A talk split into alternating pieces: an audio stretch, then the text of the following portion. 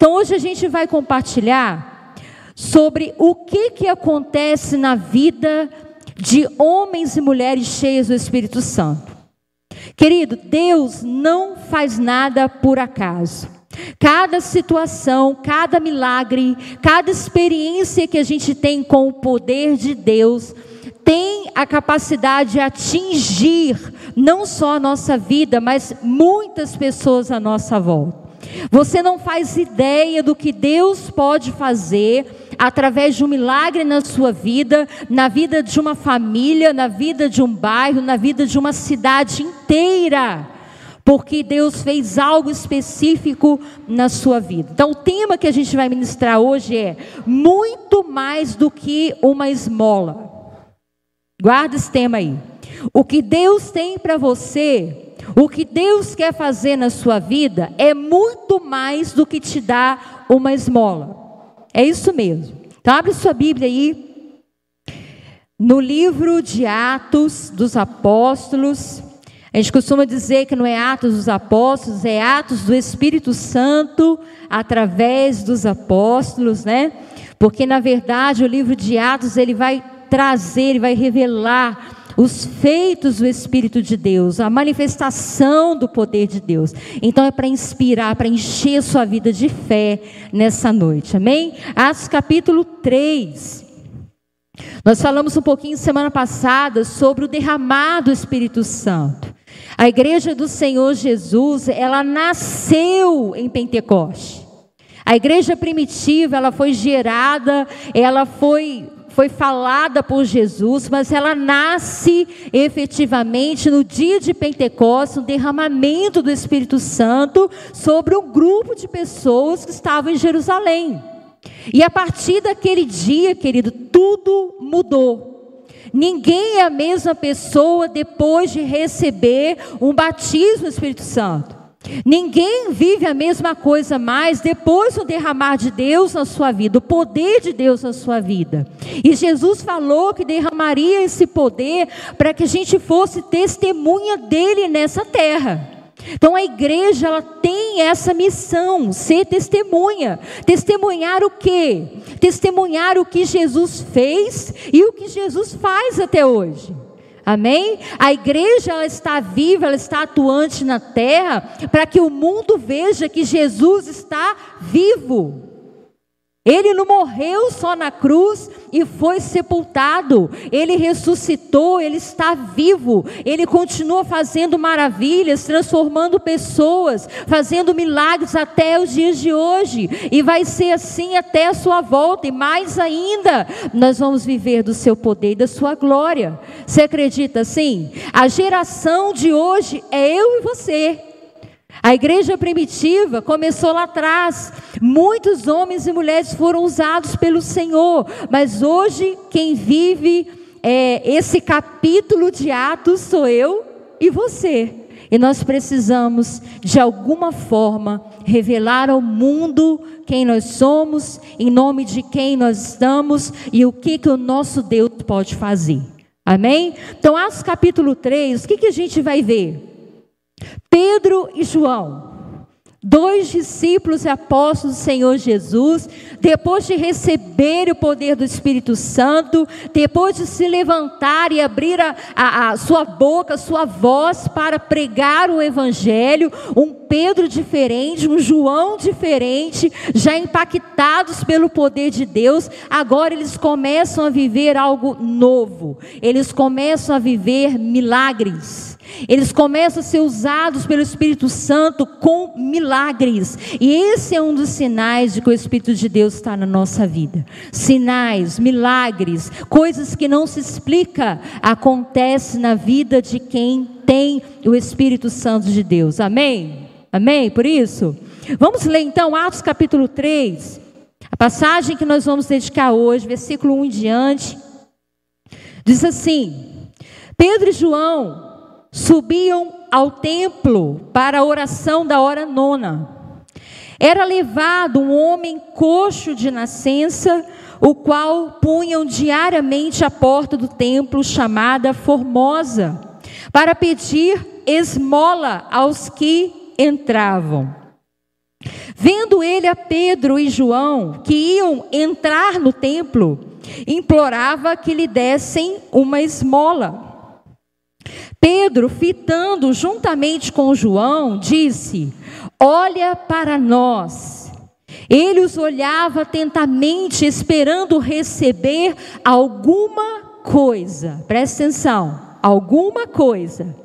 Pedro, porém, lhe disse: Não possuo nem prata nem ouro, mas o que tenho, isso te dou. Em nome de Jesus Cristo, o Nazareno, anda. E tomando pela mão direita, o levantou. E imediatamente os seus pés e tornozelos se firmaram. De um salto se pôs em pé, passou a andar e entrou com eles no templo, saltando e louvando a Deus. Viu todo o povo andar e a louvar a Deus, e reconheceram ser Ele mesmo que esmolava, assentado à porta formosa do templo, e se encheram de admiração e assombro por isso que lhe acontecera. Amém? Então, Lucas vai relatar aqui um episódio que aconteceu com Pedro e com João. Você pode imaginar a alegria, o entusiasmo, a, o coração incendiado que Pedro e João estavam nesse dia aqui? Eles tinham há poucos dias atrás recebido o poder do Espírito Santo. Eles estavam animados, estavam entusiasmados, eles sabiam que coisas grandes iam acontecer. E naquele dia eles se dirigiram ao templo, como de costume. A hora nona é a hora da tarde, é três horas da tarde. É o horário que o, o templo está em, em, muita movimentação. Porque é horário de sacrifício. Os sacerdotes iam fazer um sacrifício na hora nona no templo. Então, certamente é um horário que tinha muita gente. Né? É, Estima-se que mais ou menos 10 mil pessoas deviam estar naquele lugar, naquele horário, às três horas da tarde. E aí a gente pensa, hoje às 15 horas, né, no culto da igreja, quantas pessoas tem? Não sei, pensa aí. e aí tá lá Pedro e João animados para entrar no templo para adorar a Deus, para louvar o Senhor. E quando eles chegam na entrada chamada Formosa, uma das entradas do templo, eles se deparam com um homem coxo, um homem paralítico de nascença. Ou seja, ele sempre foi daquele jeito. A Bíblia diz que ele tinha cerca de 40 anos. Estava ali à porta do templo para pedir esmolas. Eu queria, primeiro ponto que eu queria compartilhar com você é isso. Muitas pessoas estão na porta do templo pedindo esmolas. Muitas pessoas estão sendo colocadas ou estão vindo espontaneamente para a presença do Senhor, tentando se aproximar de Deus para pedir esmolas. A gente pratica, a gente faz aquilo que a gente tem costume de fazer. E a gente faz aquilo que nos ensinaram a fazer. Esse coxo era alguém deficiente, alguém dependente alguém que não tinha uma dignidade. Naquele tempo, um coxo não podia entrar no templo. Nenhum aleijado, ou coxo, ou leproso tinha permissão pela lei para entrar no templo do Senhor. Por isso ele estava à porta. E a Bíblia vai dizer que este homem era colocado todos os dias na porta do templo para receber alguma coisa, querido. Você pode imaginar que vida triste, que vida limitada esse homem vivia? Todos os dias ele ia para ali na expectativa de receber alguma coisa, uma pequena moeda, né? Algo que salvasse o seu dia. Certamente aquele homem não trabalhava. E eu quero dizer para você, queridos, que tem muitas pessoas vivendo ainda nos dias de hoje esperando de Deus apenas esmola. Uma esmola, uma ajuda.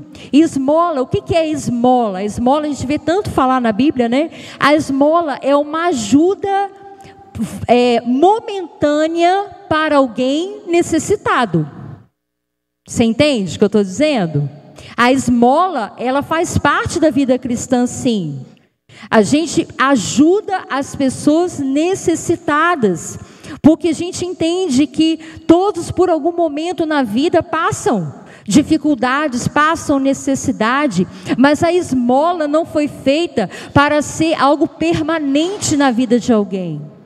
Eu quero que você entenda que Deus não gerou filhos, Deus não gerou uma nação, um povo, filhos de Abraão, né, para viver independente de esmola. Mas como aquele homem tinha uma doença, tinha um problema, tinha algo que o limitava, ele vivia das esmolas. Queria, deixa eu dizer uma coisa para você. Enquanto a gente não conhece a Jesus como nosso Salvador, nosso Redentor, aquele que nos regenera, aquele que nos restaura, nós temos uma deficiência do pecado na nossa vida. Todos nós nascemos debaixo de um decreto do pecado. Então, todos nós nascemos debaixo de uma limitação. Porém, Deus tinha um plano tão maravilhoso para mim e para você, de mandar o seu filho para morrer na cruz por nós, para que a gente pudesse viver uma vida digna, para a gente usufruir do que há de melhor, do que Deus tem para dar para os seus filhos. E Deus não tem só para os seus filhos esmola. Você entende o que eu estou dizendo? Deus quer te dar, Deus quer abençoar os seus filhos com muito mais do que apenas uma esmola. O que, que você acostumou a viver na sua vida? O reino de Deus, querida, a Bíblia diz que o reino de Deus, no reino de Deus, é melhor dar do que receber. E só pode dar quem tem, não é verdade? Só pode dar quem tem para si e tem de sobra para dar para alguém ou repartir algo com alguém. O princípio do reino de Deus é a generosidade, né?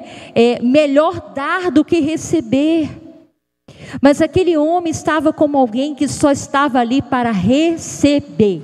Ele não queria muita coisa, ele queria algo. Ele queria alguma coisa que o sustentasse. Tinha um limite sobre a sua vida. Tinha uma visão limitada sobre ele. Tinha um costume de anos sobre a vida dele. Mas tem muitas pessoas que não são coxas, não são paralíticas, mas vivem uma vida limitada porque não entenderam ainda que fazem parte de um reino que tem um rei que é farto, um rei que você pode pedir, ele te abençoar, você pode ter além daquilo que você, é, é, os limites colocaram sobre você. Você pode ter mais, você pode viver melhor, você pode prosperar. Tem muitas pessoas, queridos, que vivem a vida pedindo vivem a vida pedindo. Todo lugar que ela vai, seja no trabalho, seja na família, seja na igreja, ela sempre tem a intenção de receber. Ela espera que alguém faça alguma coisa por ela. Que alguém dê uma ajuda, que alguém socorra, que alguém veja a necessidade dela, sim ou não?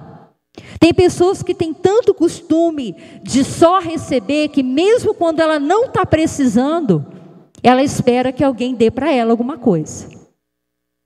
Geralmente, essas pessoas, queridos, são pessoas que se sentem muito injustiçadas na vida. Quando elas não é, não é atendida a sua expectativa. Mas o Senhor, Ele quer nos tirar dessa posição de pedinte, de receber alguma coisa, de achar que, ai, vou ficar feliz porque fulano me deu uma coisinha naquele dia. O Senhor quer mudar a sua posição e a minha. O Senhor quer ampliar a nossa visão. O Senhor quer mostrar que nós somos filhos dele, que nós pertencemos a um reino, somos príncipes do Senhor. E muito melhor é dar do que receber. Então, Senhor, faz da minha vida, enche a minha vida, abençoa a minha vida para que eu possa ser alguém que abençoa outros. Essa deve ser a nossa motivação. Essa deve, esse deve ser o nosso sonho. Percebe como a gente precisa mudar a nossa perspectiva, querido? O que, que é o reino de Deus? É dar, não é só receber. Mas aquele homem era um homem doente, estava ali à porta do templo. Será que alguém se beneficiava dele? Todos os dias colocavam lá para ajudar, para ajudá-lo ou porque tinham algum interesse. A Bíblia não fala. Mas naquele dia, algo diferente aconteceu. Dois homens, príncipes do Senhor, dois ramos da videira, apareceram na porta daquele templo naquele dia. Pedro e João, cheios do Espírito Santo. E aí eles veem aquele homem sentado à porta do templo, já olhando para eles, esperando que eles iam dar alguma coisa. Provavelmente já com a mão estendida para receber uma esmola. E Pedro e João têm uma atitude totalmente diferente do que ele esperava. Deixa eu dizer uma coisa para você. Quando Deus começa a agir e operar na nossa vida, Ele não faz aquilo que a gente quer, Ele faz aquilo que a gente precisa. Ele nos surpreende até com a maneira que Ele vai nos tratar, como Ele vai nos abençoar. E esse homem estava esperando a esmola. Tudo que ele via no rosto de João e de Pedro era a possibilidade de receber uma esmola. Mas eles tinham algo diferente para dar. O Senhor, o Espírito de Deus, já tocou aqueles homens naquele momento e já mostrou para eles que tinha algo diferente para acontecer. O Senhor estava mais preocupado em curar aquele homem do que dar a ele a esmola que ele já recebia todos os dias.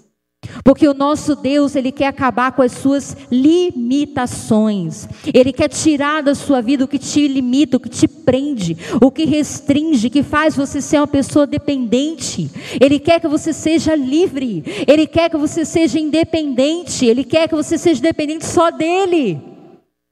E Pedro e João olham para aquele homem e falam para ele assim: é, Olha para nós. Ei, coxo, Olha para nós, olha para mim, para ver se ele enxergava algo diferente neles. Eles sabiam o que, que tinham para oferecer, eles sabiam em nome de quem eles estavam ali naquele lugar. E aí eles falam né, com aquele homem: Olha para nós, não possuo nem prata e nem ouro, mas aquilo que eu tenho, eu te dou. Levanta, anda. Ah, querido, isso, isso impacta tanto o meu coração, não sei o seu. Pedro e João não tinham esmola naquele dia, não tinha dinheiro nenhum naquele dia. Prova provavelmente já tinham gastado o dinheiro que tinham com algum outro necessitado, né? Porque o amor, a compaixão faz parte da vida de quem é cheio do Espírito Santo. Mas naquele momento eles não tinham, eles falam então: olha, eu não tenho ouro, eu não tenho prata para te dar. Eu não estou aqui para atender a sua vontade. Mas aquilo que eu tenho, eu te dou. Anda, levanta daí, sai desse lugar. O que que esses homens tinham, querido? O que que era mais valioso naquele momento que duas moedas para dar àquele homem? Eles tinham o nome de Jesus sobre a vida deles. Não tem nada que tem mais valor não tem nada que tem mais poder, não tem nada que tem mais autoridade nesse mundo, que tem mais resposta, mais solução nesse mundo do que o nome do Senhor Jesus Cristo. Vale mais do que todo o ouro, toda a prata do mundo inteiro. Porque no nome de Jesus, tudo acontece. Tem todo o poder, toda a autoridade. Pode curar, pode libertar, pode restaurar, pode dar provisão. E foi o que aqueles homens fizeram, querido. Em o nome de Jesus Cristo Nazareno, anda. Querido, é isso que a gente precisa almejar para a nossa vida. O que, que você tem almejado mais? Ouro, prata, riqueza, cartão de crédito, dinheiro, conta, poupança? O que a gente precisa mais almejar na nossa vida é a autoridade, o poder que há no nome do nosso Senhor Jesus Cristo. Você pode viver coisas extraordinárias se você entender que você está nessa terra em nome do Senhor Jesus Cristo, aquele que Deus deu toda a autoridade e poder. E aquele homem, então, querido, ouve aquela palavra, e a Bíblia fala, e tem algumas coisas que eu quero mostrar para você, que eles falam isso em nome de Jesus, levanta e anda, e eles tomam aquele homem pela mão direita, colocam aquele homem de pé. E no momento que aquele homem é colocado de pé, os seus joelhos, os seus pés se firmam. Preste atenção nisso, querido. A coisa mais importante para a gente viver o milagre é o nome de Jesus. E eles não pediram para Jesus curá-lo, eles disseram: em nome de Jesus, anda. Muitas vezes a gente não experimenta o milagre, a gente não experimenta algo novo na nossa vida, porque não aprendemos ainda a, eu não gosto da palavra usar, mas a gente se apropriar do nome de Jesus Cristo está na nossa vida. Se você é filho de Deus, você tem autoridade. Você pode abrir a sua boca e declarar e determinar que algo aconteça. Se a gente estiver cheio do Espírito Santo, o próprio Espírito Santo vai nos impulsionar isso. Você pode fazer isso na sua própria vida. Você pode declarar a sua própria cura. Você pode declarar no nome de Jesus a paz a restauração na sua casa. Você pode declarar em nome de Jesus a mudança das circunstâncias na sua família, no seu trabalho, no seu chamado. A gente precisa mudar de nível. A gente precisa chegar no novo nível de autoridade em Deus, que não é só pedir, que não é só esmolar, você entende? Que não é só, Senhor, me dá um dinheirinho hoje, Senhor, para eu poder pagar minha conta. Minha conta de luz está atrasada. A gente pode alcançar em Deus, pela fé, um novo nível de autoridade e determinar e comandar e declarar que coisas aconteçam em nome de Jesus na nossa vida. Amém? E esse homem ouviu essa voz, querido. Então guarda comigo uma coisa. Primeira coisa que você tem é a autoridade do nome de Jesus. A segunda coisa que faz parte do milagre é levantar com a sua própria mão. Aquele coxo recebeu a palavra, mas recebeu também a mão de Pedro e de João para ajudá-lo a levantar. Então, na vida das pessoas que estão à sua volta, que pedem ajuda, que você vê a necessidade, primeira coisa a fazer é a autoridade no nome de Jesus. E a segunda coisa é estender a sua mão para ajudar. E nem sempre ajudar, querido, é entregar o dinheiro. Nem sempre ajudar é dar aquilo que a pessoa está querendo receber de você, que ela acostumou receber. Nem sempre o dinheiro vai mudar a vida das pessoas. Tem pessoas que passam anos e anos e anos e anos recebendo ajudas do governo, da família, sendo sustentada. Eu tenho, tem, tem casos, vários casos. E você pergunta assim: o que, que mudou na vida da pessoa? Em que, que ela foi transformada? Em que, que ela se ergueu? Porque muitas vezes ela não precisa do dinheiro, ela precisa de uma verdade. Ela precisa de alguém com autoridade. Ela precisa de alguém que fale para ela: olha, levanta desse lugar que você está. Deus não te fez para ocupar esse lugar sentado na porta do templo, sem direito a nada. Levanta, eu vou te ajudar. E diz a Bíblia, queridos, eu, eu, eu lendo em casa, eu fiquei tão assim, imaginando, aquele homem levantado por Pedro e João, o homem que nunca andou na vida, começa a saltar, querido. Você consegue entender isso? Um homem que nunca firmou seu pé no chão, seus dedos do pé no chão, agora ele começa a saltar de alegria. E diz a Bíblia que ele se apoia, que ele gruda em, em, em, em João e Pedro, porque ele queria entrar no templo. Ele queria estar perto de Deus, ele queria louvar, ele queria agradecer a Deus pelo milagre que ele recebeu. Quantas pessoas recebem uma esmola, recebem uma ajuda, recebem uma cura, ou, e viram as costas e vão embora e vão viver sua própria vida e nem agradecem o que Deus faz? Mas aquele coxo tinha algo muito especial. Aquele coxo queria Deus, querido. Aquele coxo, eu imagino quantas vezes ele sentou na porta daquele templo. E ele ficou imaginando as pessoas entrando, as pessoas participando lá dentro, e ele não podia. E naquele momento ele agarra Pedro, ele agarra João, eu vou com vocês. Eu quero, eu quero entrar também. E saltando de alegria, de júbilo, ele entra no templo e ele louva e ele adora e ele impacta as pessoas que estão à sua volta. As pessoas ficam impressionadas, estavam acostumados a ver aquele homem todo dia sentado ali. Agora o homem estava dentro do templo, pulando e cantando e louvando ao Senhor. Que coisa poderosa e tremenda e linda. Você imagina 10 mil pessoas vendo aquela cena, querido. O homem não lembrava nem de esmola mais, não queria nem saber mais o que era esmola.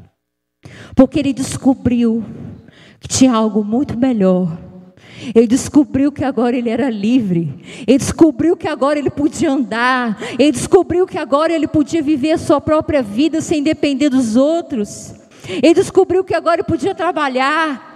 Ele podia resgatar a sua dignidade. Quantas pessoas não entendem isso? Que o dia que elas forem curadas, elas vão ser livres. É pessoas que se alimentam da sua própria doença. Quantas pessoas vivem da sua própria mendicância, da sua própria seu próprio vitimismo, sua própria dor, sua própria doença, seu próprio defeito. Querido, Deus quer tirar muitos coxos do lugar.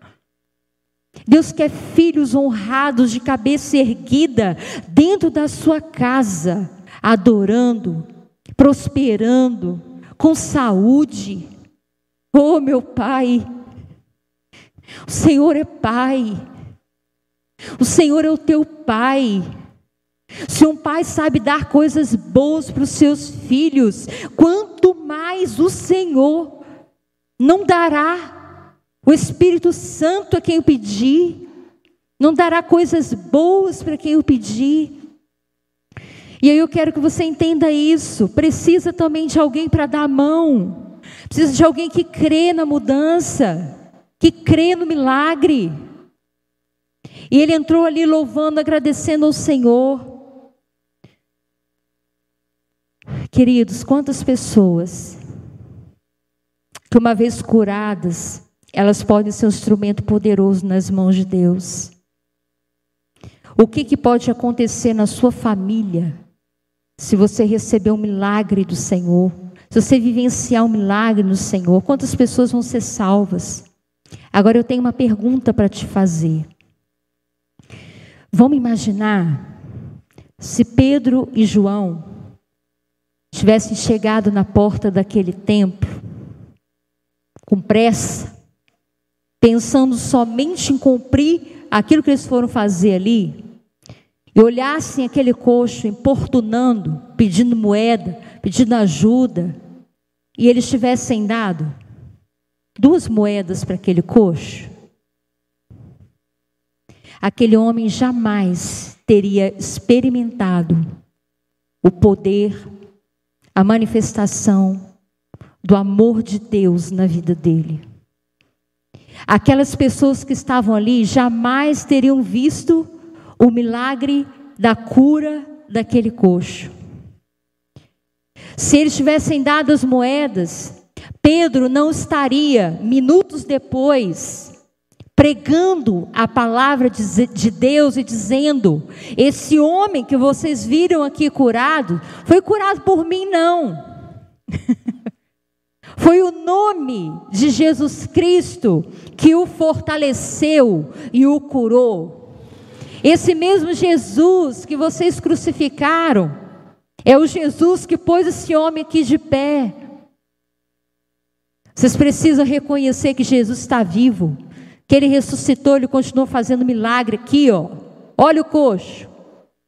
Querido, você não tem ideia do que, que um milagre pode impactar pessoas religiosas, pessoas incrédulas, pessoas que vivem dependendo só de si mesmo, que acredita só no seu trabalho, que acredita só no seu esforço. Eu quero te falar nessa noite que o bem valioso que você tem, além do precioso Espírito Santo, é o nome do Senhor Jesus Cristo. Pedro vai dizer isso no, no versículo 16, capítulo 3, versículo 16. Ele diz assim: pela fé em o nome de Jesus, é que esse mesmo nome fortaleceu este homem que agora vedes e reconheceis. Sim, a fé que vem por meio de Jesus deu a este saúde perfeita na presença de vós. No capítulo 4, versículo 12, Pedro vai dizer algo fortíssimo. Ele vai dizer assim, vai declarar abertamente: Versículo 12: Não há salvação em nenhum outro, porque abaixo do céu não existe nenhum outro nome dado entre os homens, pelo qual importa que sejamos salvos. Debaixo do céu, em toda a terra, não há outro nome como o nome de Jesus. E esse nome está sobre a sua vida. Esse nome é o nome que você acredita. Esse nome é o nome que tem poder de fazer milagre. Não foi a fé que fez o milagre, foi o nome de Jesus que operou aquele milagre na vida desse homem. E eu quero te perguntar nessa noite, querido, do que que você prefere viver? Das esmolas Viver de esmola é fácil. Você tem a garantia dela todo dia, mas é esmola. Ou você prefere viver do poder de Deus na sua vida, de curar as suas mazelas, de curar a sua limitação, de fazer você romper. Tem muitas pessoas andando em círculo, tem muitas pessoas caminhando pelo deserto. Tem muitos filhos de Deus que estão paralisados, que estão com defeitos, com problemas, mas que o nome de Jesus é poderoso para te curar. Quantas vezes, querido, Deus coloca na nossa vida um Pedro e um João que vai dizer assim: Olha, meu amado irmão, não vou te dar esmola. Quer esmola? Eu não vou te dar esmola. Sabe por que eu não vou te dar esmola? Porque eu te amo. Porque eu acredito em você. Porque eu sei que o Deus que nós servimos pode fazer muito mais pela sua vida. Se eu te der esmola, eu impeço, eu atrapalho o poder, o agir de Deus manifestar na sua vida. Eu não te dou esmola, eu te dou o nome de Jesus. Eu não tenho dinheiro para te dar, mas tem o Espírito Santo que habita em nós, pode fazer algo tremendo na sua vida. Você está entendendo? Muitas pessoas se converteram ali naquele momento, querido. Muitas pessoas foram impactadas pelo poder de Deus ali. Eu pergunto para você: o que, que você precisa hoje? O que, que você está buscando de Deus hoje? Qual que é a solução que você está buscando em Deus? Qual é a resposta que você está esperando? A resposta que eu tenho para você hoje é: não tenho ouro, não tenho prata, mas aquilo que eu tenho eu te dou. Levanta, levanta, sai dessa paralisia, sai dessa dormência, sai dessa apatia. Levanta, anda. Estamos aqui para te dar a mão, estou aqui para te ajudar a caminhar. Firma os teus pés, querido. O poder de Deus firma os seus pés. Você pode entrar na presença do Senhor. Um dia você foi coxo, você não é coxo mais. Um dia você foi coxo porque você era, você vivia no pecado. E quem vive no pecado não acessa a presença santa do Senhor, não entra no Santo dos Santos. Mas o dia que o Senhor te redimiu, te curou, levou sobre si os seus pecados, suas dores, suas enfermidades, Ele te deu livre acesso ao Pai. Você pode entrar. Você não tem nada que te impede mais de acessar as promessas que Deus tem. A Bíblia fala lá em Efésios que nós temos toda sorte de bênçãos nas regiões celestiais para nós. Por que, que não chega? Por que, que não experimentamos? Por que, que a gente prefere muitas vezes as esmolas do que buscar as bênçãos preciosas que estão guardadas para nós? Você precisa começar a abrir a sua boca e declarar e determinar aquilo que você está pedindo. Para de pedir. Eu sou ousada aqui hoje com você. Para de pedir. Para de correr atrás dos outros para resolver o seu problema. Para de ligar para um, para outro, mandar mensagem para todo mundo para ver se você consegue sair da situação que você está. Abre a sua boca com fé e autoridade. Em nome de Jesus Cristo, eu vou sair dessa escassez, eu vou sair desse problema. Em nome de Jesus Cristo, eu me levanto para vencer. O que, que você precisa, querido? Deixa o Espírito de Deus gerar essa fé em você, essa ousadia em você. Se a gente buscar o Espírito Santo, querido, maravilhas Ele vai fazer através de nós. Para de choramingar, para, para de lamentar. Muitas vezes a gente busca o Senhor, a gente entra para a presença de Deus e é só lamúria. É só lamúria, é só queixa, é só tá ruim, Senhor não aguento, Senhor isso, Senhor aquilo. O Senhor quer nos ensinar a liberar palavras do céu, que alinham com o céu, que ativam o céu na nossa vida. Seja feita a tua vontade aqui na minha vida, como é no céu. As nossas orações serão mais respondidas, querido. O dia que a gente aprender a orar corretamente, quando a gente aprender a falar com Deus de forma correta, que libera o poder dele na nossa vida. Quantas vezes a gente se apoia? A gente tem desculpas para dar, não é? Ah, eu não posso trabalhar porque eu tenho esse problema, tenho essa dificuldade, eu não posso fazer aquilo outro porque minha família não me ajuda são os coxos. São os coxos. O Senhor quer te pôr de pé hoje. O Senhor quer levantar você nessa área que você está tá parado, está preso. Entenda que você é um filho de Deus, precioso. Eu achei tão poderoso, querido, esses dias, acho que foi ontem, uma irmã na live deu um testemunho, não sei quem ouviu aqui, quem viu, mas ela deu um testemunho lá no chat que ela vinha pedindo, eu não estou comparando com a palavra, me veio à memória porque tem tudo a ver. Ela disse assim: Eu vinha pedindo a Deus muito tempo para liberar a minha aposentadoria. Quem viu isso aí? Aposentadoria, não era? Um benefício, uma coisa assim. Orando, orando, pedindo ao Senhor, Senhor, minha aposentadoria, Senhor, meu benefício, meu ganha-pão, né? Meu, aquilo que vai me sustentar. E aí, diz que o filho dela, né? Falou com ela, mãe, por que você não pede para Deus te curar?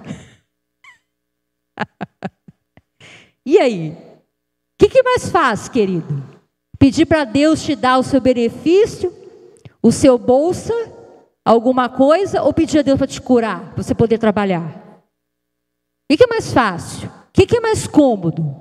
O que é mais desafiador para a sua vida? O que, vai glorificar mais a Deus na sua vida?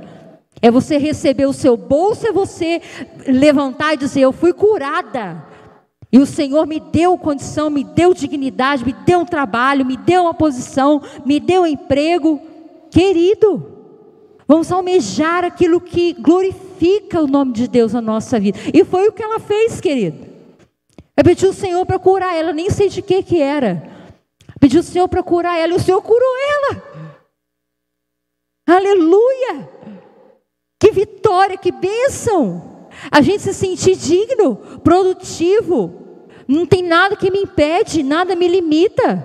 Não tem uma bengala para me apoiar, não tem ninguém para ficar, né, me dando aquilo que eu preciso. Se alguma área da sua vida que está precisando de cura, pede o Senhor hoje, Senhor, me cura disso. Eu não quero ser uma pessoa mais vítima. Eu não quero ser uma pessoa mais é, vista pelos outros como um pobre coitado. Eu quero ser alguém que faz a diferença e abençoa todo mundo que está à minha volta. Porque o Senhor me abençoa, eu abençoo os outros. Ah, querido.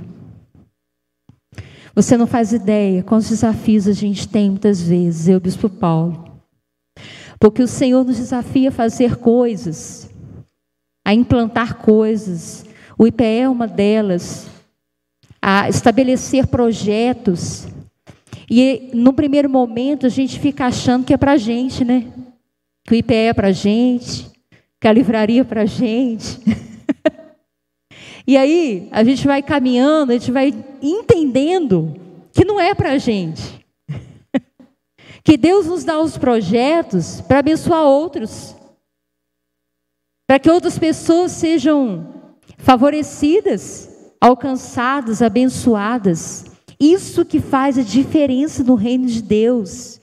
O que, que você quer ser? Para que, que você quer o emprego que você quer? Por que, que você quer a empresa que você quer? Por que, que você quer o carro que você quer? Qual que é o teu sonho? Agora eu te pergunto, qual a motivação do seu sonho?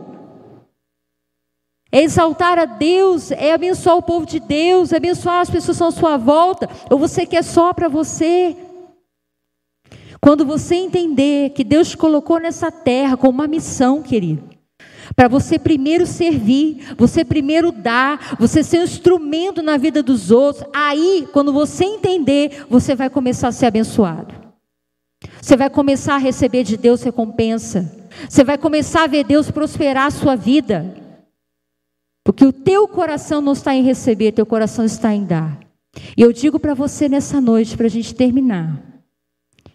Muitas vezes, dentro das famílias, existe essa cultura de, não vou dizer mendigo, não é essa palavra que eu quero dizer, mas é uma cultura de me dá, me dá, me dá e me dá. E quase nada de eu dou, eu dou, eu dou, eu dou. Muitas famílias. A gente aprende muitas vezes, querida, dentro de casa. Gente que pede tudo para todo mundo. Vão mudar isso? Vão deixar essa, esse lugar da porta do templo? Vamos ocupar a cadeira honrada de um filho, de uma filha de Deus, preciosa.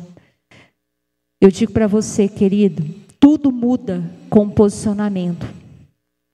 Tudo pode mudar na sua vida se você entender qual é o seu lugar.